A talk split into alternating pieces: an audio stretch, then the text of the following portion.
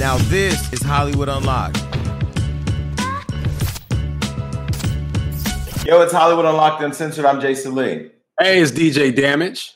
Uh, Melissa's still not here, praying that she's uh, making her way back soon.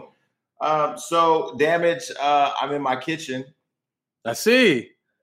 Black Brands Matter. Uh, thank you to everybody that supports this black brand. What does that say? Sleep is for billionaires? Billionaires. We working. We hustling. I'm still woke then, because I'm nowhere ah. near that. Um, but yeah, first of all, if you're listening to this on uh, iTunes, please make sure you're also listening on Spotify, Google Play, iHeart, and you're watching on YouTube. That's right. Because that's where we are. Um, so what's been going on with you, man? I know the protests seem to be dying down. I don't, well, are they really dying down? I know here a little bit, but I feel I mean, like they're not burning, they're not burning shit up anymore. The rioting has died down a little bit, but I think we're still looking for justice for Breonna Taylor. So until that uh, until that happens, you know, we're still fighting. We're still making our voices be heard because we need justice for her. My fear is always that when stuff like this happens, that people just kind of get up in the emotion of the moment and then it dies down and goes away. Like the, the protesting and the involvement in politics and everything should not die down as long as racism or, you know, bigotry still exists. So what do you think it's going to take to keep people motivated, to keep on going? To be honest, Jason, I feel like people are motivated. Like every platform I see that usually is full of whatever, gossip or things that could be distracting. They're using their platform to keep people aware, people up to date, to keep the uh, the messaging going. So I just feel like I think we're all at a point where it's like, what is our plan? What are we doing next? And if you see what they're doing in the N B A, where a lot of players are like, I'm not ready to come back. I'm ready to take that sacrifice and keep this movement going. I feel like that's where it's going now. We're becoming more systematic and trying to have more of a plan. Um, but I don't feel like it's necessarily dying down. Do you feel like it's dying down? I don't think that it's dying down overall. I do think, though, like I, I what I love is that right after it started, the temperature started to go down, like social media, we see the stats. So like the, the energy on social media has changed. It's still there. But not like right when, you know, George Floyd was murdered or whatever. Mm-hmm. Uh, my, my my initial concern was like, okay, people are going to just go back to usual. You know what I mean? And and then I started seeing people say, okay, wait, don't forget about Breonna Taylor.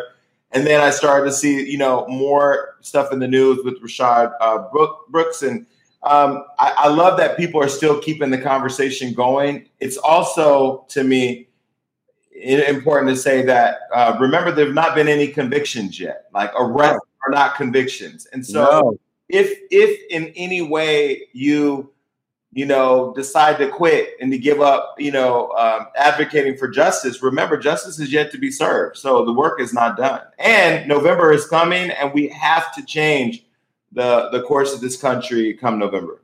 We have to vote. And I feel like uh, a lot of these businesses are Uh, somewhat lucky that everything's not really back to normal, because I feel like if it was, a lot of these things that we are now aware of and people are feeling more empowered to speak on, a lot of these companies would be quote unquote canceled. You know, I think people will be going back to work and seeing the systemic racism that they deal with in their everyday life. And I feel like because things are somewhat closed down, some of these companies are getting a pass as putting out these little remarks or pretending to be woke or with the movement. But I feel like a lot of the day-to-day stuff, I do feel like when we do get back to normal, there's going to be more things that's going to be coming out, more outrage. And like you said, there hasn't been any convictions yet. And if there won't be, I do feel like we're going to be back out on those streets hitting harder than before. Yeah. And I and I just hope that people are listening and just, you know, again, I know this show is usually full of ridiculousness. I know, right? And look, we're going to get there again. But I also had my own eruption of consciousness. Come on. Um, no, no Amanda Seals. Um, I've had my own eruption of consciousness where I've had this emotional journey of really, you know, Al Sharpton's on the show and he had said something at um, at um, George Floyd's funeral in Houston where he said that, then you know, get your knees off our necks, that, you know, the knee is still on our neck in education, in health services, and also in credit, just in things that are that should be um, available to everybody equally. You know, for us, it hasn't been. And even though I think I've known it and, uh, you know, I've had my own experiences with racism, it hasn't impacted me the way this has, because I'll share with you, I was thinking about my journey of what I want to do and what I built and why I built what I built. And when I talk to people and they say, oh man, I'm inspired by what you've done and I wish I could be as successful as you. And when I think about what does the end look like for me, I don't even know where the end is, because the finish line, as I've said, it keeps moving. And that just keeps bothering me that that nobody can give me a straight answer. And I've talked to everybody. I've had just in television. I've talked to, had a really productive call with Terrence J. I've reached out to Nick Cannon. I've talked to Mona and other Black content creators. And I'm just like, okay, you can't just keep waving the one nigga you let in over our head as a, as a, uh, as a, as, as the ideal that you believe in, providing opportunities equally to Black creators, you know? And so I know I, I've been having this whole evaluation of like, where do I want to go? What do I want to do? And not with the, it on the basis of my restrictions or what the world says I can and cannot do, but like where I can't do it with them, go do it for myself, you know? So it's been one of those things where it's been an interesting journey for sure. And George Floyd's death, I know, has impacted me beyond just, you know, going to a protest. Like, it's getting active and spending my time literally trying to help. No, absolutely. And like we said before, we need justice for Breonna Taylor. We can't let that um, go silent. We have to keep fighting. We need to keep making noise for that. And I feel sad because a lot of Black women out there saying, you know, it's not as much um, outcry for Breonna Taylor. So I want to make sure we use our platform here and keep pushing that and let them know that we we got their back.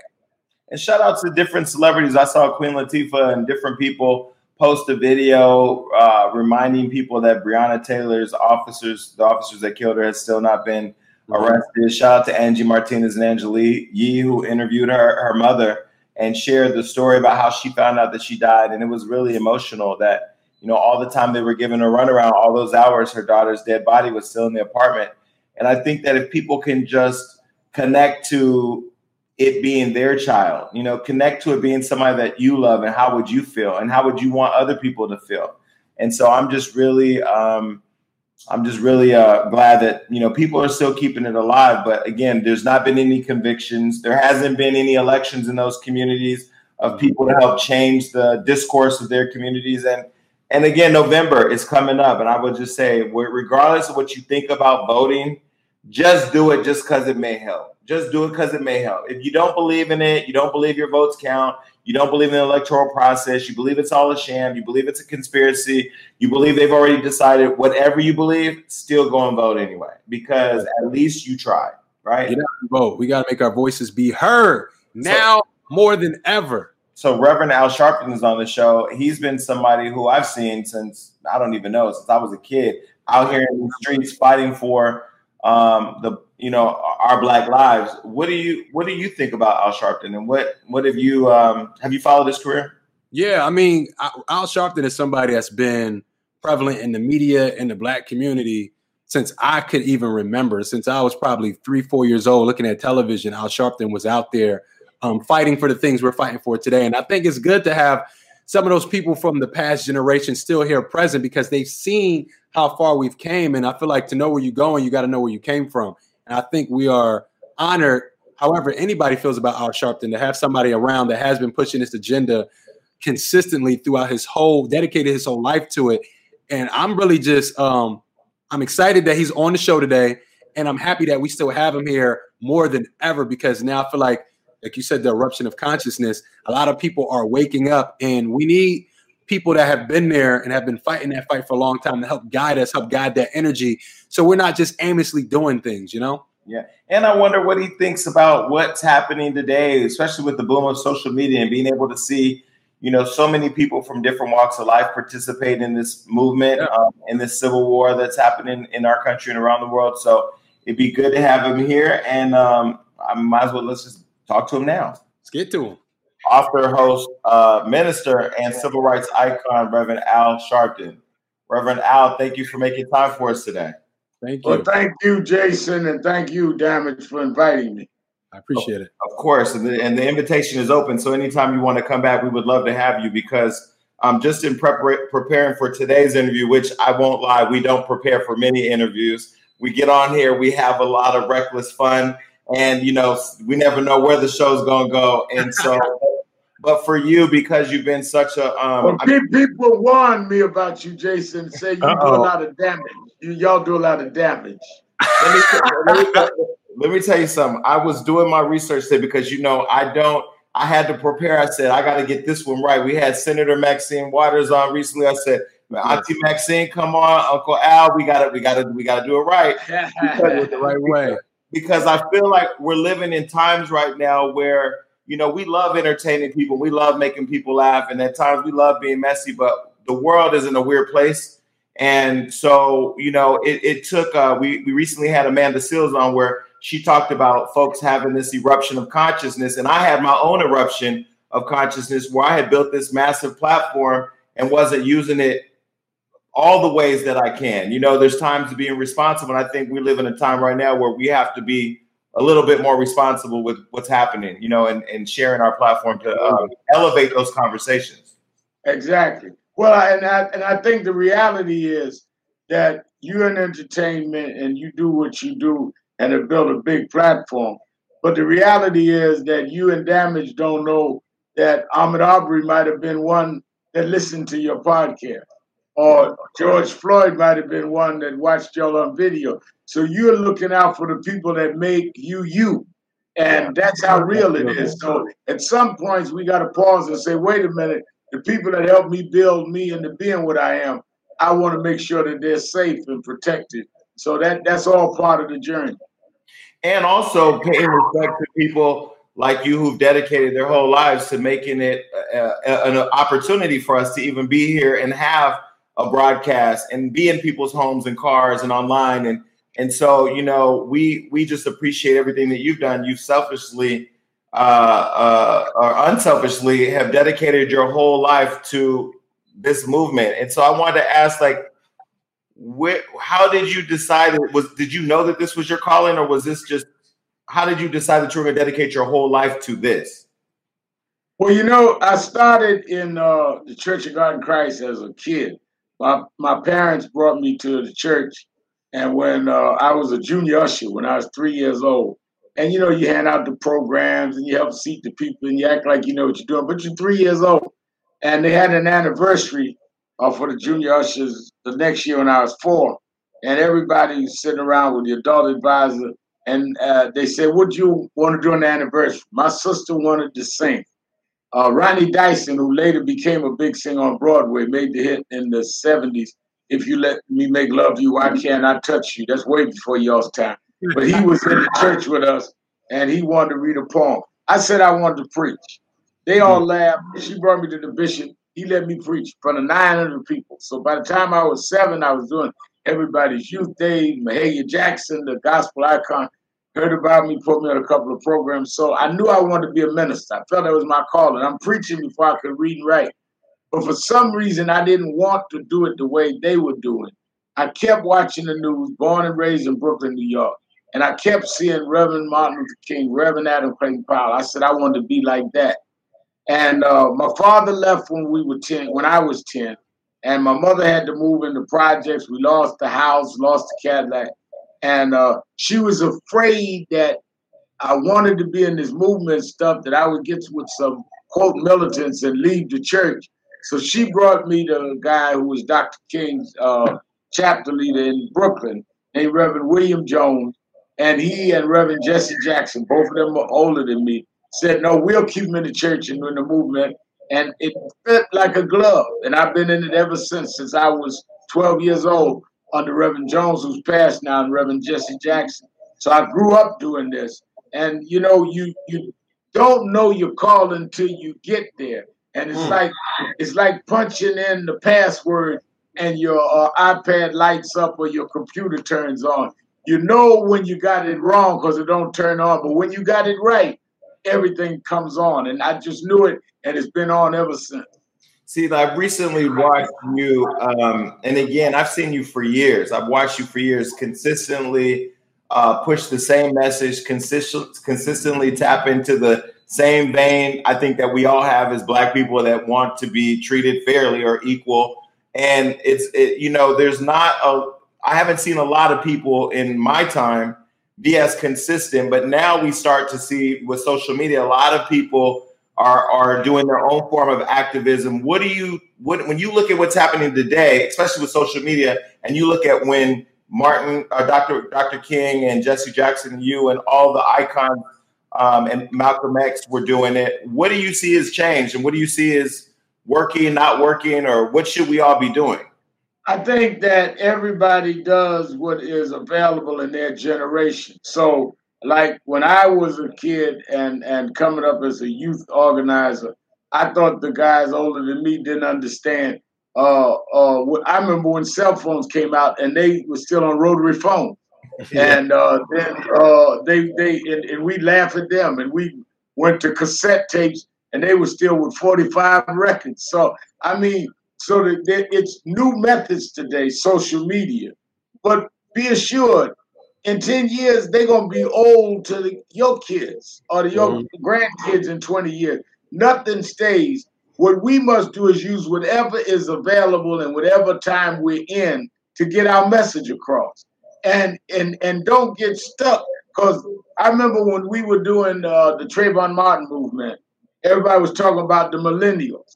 And now they're talking about Generation Z. The millennials is old. I mean, don't get caught up on what you, where you are in the journey. Get caught up on making the journey till you get where you have to go. Because we need everybody, and we need the old heads that know what happened and know what uh, how to stay focused.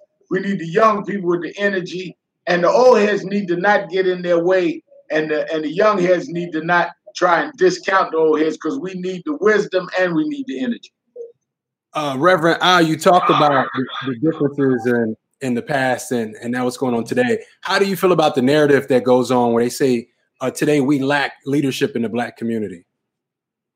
We always said that. You know, when Martin Luther King was alive, they said there was no leaders. When Malcolm was alive, they said there was no leaders. There wasn't but three or four hundred people at Malcolm's rally when he got killed. Uh, we have a real problem in the black community, Damage. Uh, we love leaders when they dead and kill them when they're alive. That's uh, uh, part of the self-hate. And I don't know any leader. If you study back to Frederick Douglass, the guy came out uh, last year with a huge book on Douglass. They condemned him all the way, and this was in slavery time. You can't go out there based on how many people are going to say, I'm with you. You got to go out there knowing that you are doing it because you can't help yourself. I've called marches where we had one hundred people. I've called marches where we had three hundred thousand people. It is not the crowd. It's the aim, and do you get something done? And we've got to change these police laws just like we changed racial profiling laws, just like we changed voting laws, and not get caught up uh, on, on the thing. The other, the, the, the, the, the detractors. The other thing is I was blessed that when I was eighteen years old, uh, that young man joined my youth group. I had a young civil rights group called National Youth Movement named Teddy Brown. He's from Georgia. And uh, he hung with us a while. He got killed in a car accident. And his father was the godfather, so James Brown. And J- Teddy and I were the same age. James Brown came to New York and wanted to do a memorial for him, did a concert, gave the money to my youth group. And me and him became father and, like father and son. I became like Teddy. He lost. Uh, who was the same age, though he had other kids, and he became like the father that had left me when I was ten. And one thing James Brown drilled in my head more than any of my minister mentors is you got to march to your own beat, Reverend. He said, I I mastered music on the one three beat, not the two four. He said that's what he would always talk about, get it on the one. It's not on the one. I didn't know what the one was. I didn't know about music, but I would be sitting up with him hanging out in the studios. He'd take me around the world. Nobody treated me like that. And he taught me march to your own beat. So when I started emerging in my own uh, activism, I had my own style, my own everything. They do cartoons and all. But all I could hear is James Brown in my head, march to your own beat. Do your own thing. Do your way. And if it's working and it's effective, that's what you do. I want to touch on something you said. Uh, you talked about self-hate. Uh, I follow T- uh, Tariq Nasheed. He has a show called Hidden Colors. I don't know if you're aware. It's a great show. Um, he was talking about how this self-hate that we have is somewhat programmed. How do we reprogram the system? Because I feel like this self-hate uh, is getting in our way of having real progress. I think he's absolutely right. Uh, and I think the way we've got to reprogram it is we've first got to identify what happens when you go to a doctor with an ailment. They first have to do a diagnosis, and they have to say, this is the problem. Self-hate is the problem. We put more criticism on black leaders with, who don't have any power in terms of government than we do white leaders with power. Mm. So we'll say, what's wrong with the problem? Well, the problem is the Black Caucus ain't doing nothing. The problem is Sharpton and them ain't doing it. We never blame the governor. Don't even know the governor's name. And he's the one that's got the state power. You ask the average person criticizing, what's your mayor's name? What's your uh, state representative name? They don't even know. Yeah, but they know to cuss out somebody that they heard because we're programmed to blame each other for being down rather than to blame those that are keeping us down and to uh, to really push ourselves to move forward. I recently, I, interesting to say that I recently saw a video where a group of black people were saying Obama didn't erase racism. And I'm like, Obama could not erase racism, right? And I and I didn't understand. I mean, I understand the frustration because I know what it felt like to work on uh, Obama's campaign and, and to and to see him get elected. I know what that meant. I'm sure it meant something to you, having you know lived in an era where it probably seemed impossible. But don't you think that that's fa- unfair for people to be mad at Barack Obama or or the Obamas for not erasing racism? Barack Obama uh, was president. He was not king. He had to fight like hell to get anything done and got the Affordable Care Act, got a lot of other things done that no other president did. Affordable Care Act alone helped twenty-three million people get health insurance that never had it, disproportionately black, fighting to keep voting rights for us where they were turning some of these states into vote I Ds and all. He did that for us. On and on and on. He would meet with us and tell us, look, this is what we're trying to do. Y'all go out there and force this. The thing that you do as president, you don't set the agenda of the community. You let the community set the agenda and you try to get it done. We wanted Obama to march on himself. He don't lead the marches against the president. He was the president. And I think that a lot of us got the role mixed up that he's supposed to have done everything. He can only do what he can do and then get the Senate and the Congress to go along. I think he did a tremendous job, and I defended him and stood with him. And and I didn't expect him to go down to Florida and blow up Trayvon Martin. That was my job. Or to deal with uh, Eric Garner, that was my job. And once we blow it up, we expected him to respond and get the Justice Department to come in and deal with it, like whoever's president next. And let me tell you something. Trump ain't doing everything white conservatives want, but he's responding to it. So a lot of people are talking about uh, Obama don't understand what the roles are. We all have different roles to play. And if everybody plays their roles, we all move forward. It was George Floyd's funeral where you, you said a lot of things that really just, I think, turned the dial up for me to really like focus on what you're saying, every detail of what you're saying. And like I started to say earlier, I've heard you speak a lot. And I don't know if it's because the eight minutes and forty-six seconds have shaken something in me to where now I'm ultra sensitive to everything. But you said that you're the blow up man. And I think, you know, when we look at you and Doctor King and Jesse Jackson and Malcolm X, I think we're conditioned to look at you all to fix it all. When yeah. really, when really, I think you're shaking it up. You're you're you're you're blowing it up and you're educating people on what they can do. But everybody has to get that sense of ownership, right, yeah. of, of the solution. And so what do we do to get people to just to stay locked into that, that like we can watch what you're doing and listen, but we all have to act in unison and be behind you and support those uh, those things. They need to get involved, if not our National Action Network and some group in their community or form one.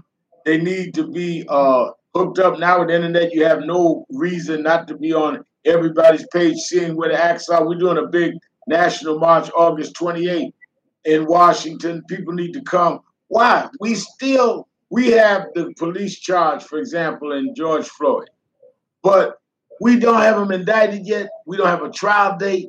We don't know whether they go to trial like we got Zimmerman. When I went to Florida, they wouldn't even arrest Zimmerman. We got him arrested, charged. He got acquitted. We, well, we, we, just saw, we, we just saw one of the officers out buying Oreo cookies the other day. That's right. So we, we can't let our guard down. We got to keep going to these rallies, keep going to these marches. We have to vote. I was asking some uh, brothers the other day when I went down to uh, Tulsa. I said, y'all going to vote? Well, Red Mel, you know, that's your thing. I said, oh, I thought y'all were mad about the police killed uh, Terrence Crush out here. I said, yeah, man, we still mad. I said, well, you know, if you uh, were on the jury, you think you'd have voted guilty? I said, damn right I'd have voted guilty. I said, you do know you have to be a registered voter to be on the jury, right? So I didn't know that. That stuff like that we can do. Register to vote, vote, get on these juries, be an organization. Everybody ain't got to get out front and make the six o'clock news, but everybody can be responsible. And don't do it for Maxine Waters or Al Sharpton. Do it for your kids. Do it for you. I've never fought for anybody that was already in the movement. It wasn't members of my organization. It was always somebody that never thought it could happen to them. And that's who be, uh, the next one would be. And that's what we got to understand. Absolutely. Uh, correct me if I'm wrong. I think it was Gandhi that said we have to uh, become the change we speak. Yeah, you got it right, yeah. Mahatma Gandhi.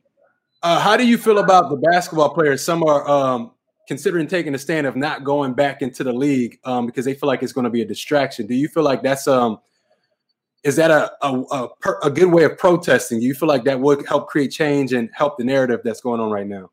I think that it would certainly draw a lot of attention, and I think that it shows that it hits them in the pocket. I would salute them. Uh, and that's one of the reasons why I said at the uh, second uh, eulogy for George Floyd that we still should be rallying around Colin Kaepernick. Apologizing, the head of the N F L commissioner apologized. I don't mean nothing. Give the man his quarterback status again, because he took that knee for us. He didn't take that knee for him. He took it for us. And we shouldn't leave him out there. And I don't even know Colin Kaepernick, but I stood up for him because what he's doing is right. And when athletes or entertainers sacrifice their income and sacrifice their commercial value, the least we can do is back them up. Well, I've been, I've been, I've been talking to Kaepernick's organization, and I know he's working out every day waiting for the call. Um, my fear is that right now, like the commissioner, N F L commissioner's uh, apology, and all these companies that all of a sudden had this, um, you know, this this whole uh, they woke now about what's happening, want to do everything. But uh, do you think some of that is just it's out of guilt? Not that I care, because trust me, I'm guilting every white person that I've dealt with into something. um, but do you think that's out of guilt, or do you think they're just trying to stay away from the smoke, or, or what do you think? I it think is? I think it's a little of both. There's some guilt.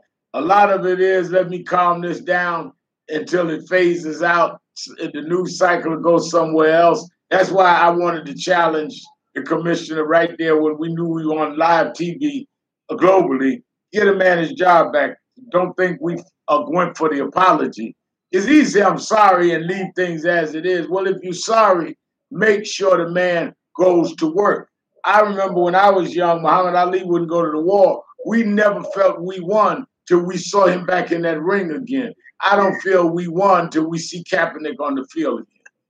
You also said during that eulogy, which I thought was really powerful, people haven't seen it, which I think the whole world did. They need to go back and look on YouTube. You said that George Floyd died from common American uh, criminal justice malfunction. And and I thought that that was a, a, I thought that was powerful. And the fact that now everybody's talking about defunding the police. What what do you stand on that?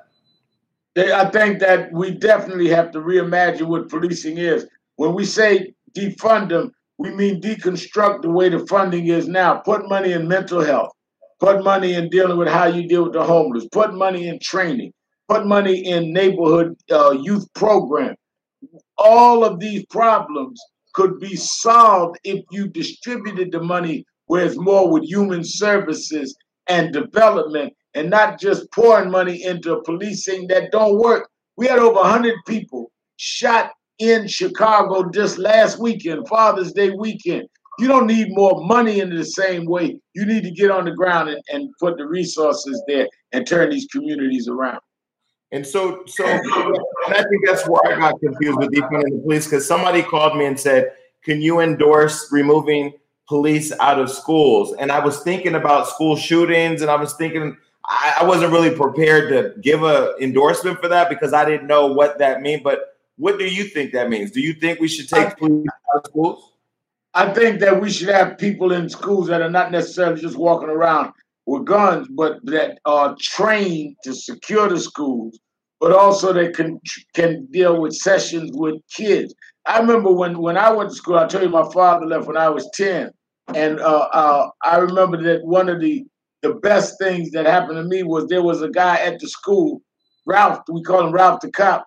He would sit and uh, take me for pizza every day and talk to me about how you feel about your dad ain't there, how you feel you ain't got a private house no more, you're in the, in the uh, projects. He was a white guy. And he said, well, you know, I grew up in the project. And this guy related to me. That was better than throwing me up against the wall telling me to behave myself. Mm. We need to train people like that in the schools and let them be the security, but let them have a different kind of agenda of relating. So on President Trump still not commenting on the eight minutes and forty-six seconds and the whole conversation that was happening after Biden spoke to Charlemagne about, you know, uh, if you vote for Trump, you ain't black. What do you think about that? Because at this point, I only see one option. Like Trump is not even, I don't even understand what we're talking about when we're when we're talking about whether we're voting for Biden or Trump, because I think where most of us forget is when we elect people in, or the, the elect the uh, the um, political process is not just at election time. It's before election time. It's during election time. It's after election time. It's a continual process. So what do you think about uh, all that conversation that was happening? You know, I, I met Trump in the eighties, and because uh, both of us are New Yorkers, and he used to have uh, fights down in Atlantic City because he had the uh, the contract for the big Constitution Hall or Convention Center in Atlantic City. So Don King was promoting, and he had to deal with Trump to get Mike Tyson fights there. I knew Tyson well, knew Don King well, so I used to go to all the fights, and uh, so I got to know him. And he's a businessman, and he always has been just for Trump. But where I jumped on him was he came out and bought ads calling for the death penalty of the Central Park Five, and I defended him. I never believed those kids did it. I fought them. They called me all kinds of names, and we ended up being right. He never would back down. Then he'd come and try to act like he was cool, support the Democrats. Then he came out with this birther thing that President Obama wasn't a real American. And that was a race card. I told him that. I said, what you really playing on, he ain't one of us. He ain't an American. And that's racist. So I started calling him a racist on my T V show. He called me and said, how can you call me a racist? You know me better than that. How do I know you better than that? Because you went to a fight? Uh, I mean, come on. And I think that you're right. The choice is clear. What has he done when he when we had the the young lady killed in Charlottesville because they were marching to take down the statue of a Confederate general? Here's a Confederate general who fought to keep us enslaved. Let's remember why they were in Charlottesville. Yeah. They were fighting to say, we want to take this statue down of a man that fought to keep slavery. And to add insult to injury, Jason and, and Damage, we pay taxes for them to pay for the maintenance of these statues. So we're paying for them to maintain and clean and scrub and have security on statues glorifying people that enslaved our forefathers. And Trump uh, called these people good people on both sides. I don't think it's a, a it's a, it's a close call when it comes to Donald Trump. And I'm just giving you some of the highlights. How do you go to Tulsa, Oklahoma, Friday night? We ain't got to go back three years. Friday night, Saturday night, I'm sorry, Friday I was there. Saturday night, speak a mile away from where they had the massacre of the Black Wall Street. Didn't mention it one time while everybody's out there marching in the street. Never mentioned George Floyd's name. Never mentioned eight minutes and forty-six seconds. Spoke ninety minutes and never mentioned any of that. That's deliberate. So if you don't want to be with us, why should we be with you? Absolutely. We have a big election coming up, and a lot of people in our community are talking about and pressuring and demanding a black tangible agenda. Uh, what do you feel about that? And if there was to be one, what does that look like for you, Reverend Al? I think that we got to have one. There's going to be a labor agenda. There's going to be an agenda in every area of American life. It looks like for me that we've got to demand laws that protect us from abusive police, laws that deal with mass incarceration, laws that deal with repairing the damage done, what we call reparations. We've got to bring this down to laws. We're going to outline a lot of that at the August twenty-eighth march in Washington, because clearly if we don't need them to write us an agenda. I don't want Biden to write me an agenda. I want us to write it and bring it to them. And you commit to this, and we will go with it. When I have my National Youth uh, National Action Network convention every year, last year, we couldn't have it this year because of the pandemic. I asked every Democratic candidate, will you support reparations? Will you support uh, uh, single-payer plan insurance? And from Liz Warren across the board, I had fifteen of them there. We've got to make them accountable to us. I ran for president in two thousand four. Every area of American life I went to, I had to answer what they wanted in their community. They wasn't ashamed of it. Why should we be bashful about a black agenda? We were born black. We live black. We're going to die black. We need a black agenda.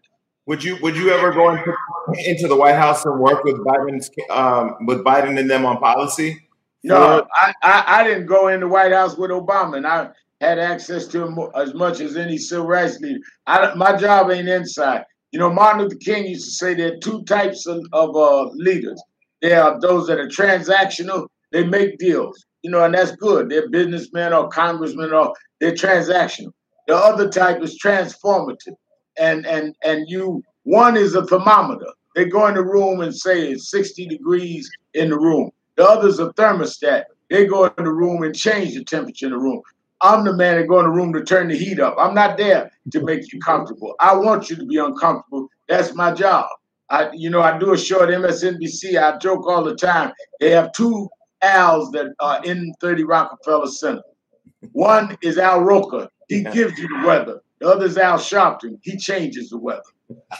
Listen, I think that's a perfect place to end it. But, um, you know, to your point, we're uh, creating a, a, a national voter registration uh, initiative that I would love to share with you. I would love to, uh, you know, look to you for guidance and um, stay connected. Let's do it. Let's stay connected. Let's stay talking. And you and Damage got to come and do my show since I did yours. Oh, I'm ready. And, you know, th- this is like our first meeting. I said, somebody's going to tell Al about me. I got to be on my best behavior today. But no, what I'm going to tell you, my, my, the sister that handles our communications, Rachel Nordlinger, said, you got to do that show. She said, I know you tied up that day. I, she said, but take a half hour. Please do it. And I'm glad she did. I can feel the good vibes. So let's stay let's stay connected. Oh, yeah, I'm, I'm a blow up man on the West Coast. So anytime you need me to blow something out here, you let me know. All right, we got it. Thank you, man. All right, thank you, sir. Thank All you. Right, All right, bye-bye. What up, YouTube? Thank you for watching this reckless show. Yeah, and hit that subscribe button, and don't forget to hit the notification bell. And also don't forget to share and leave a comment, because we are reading.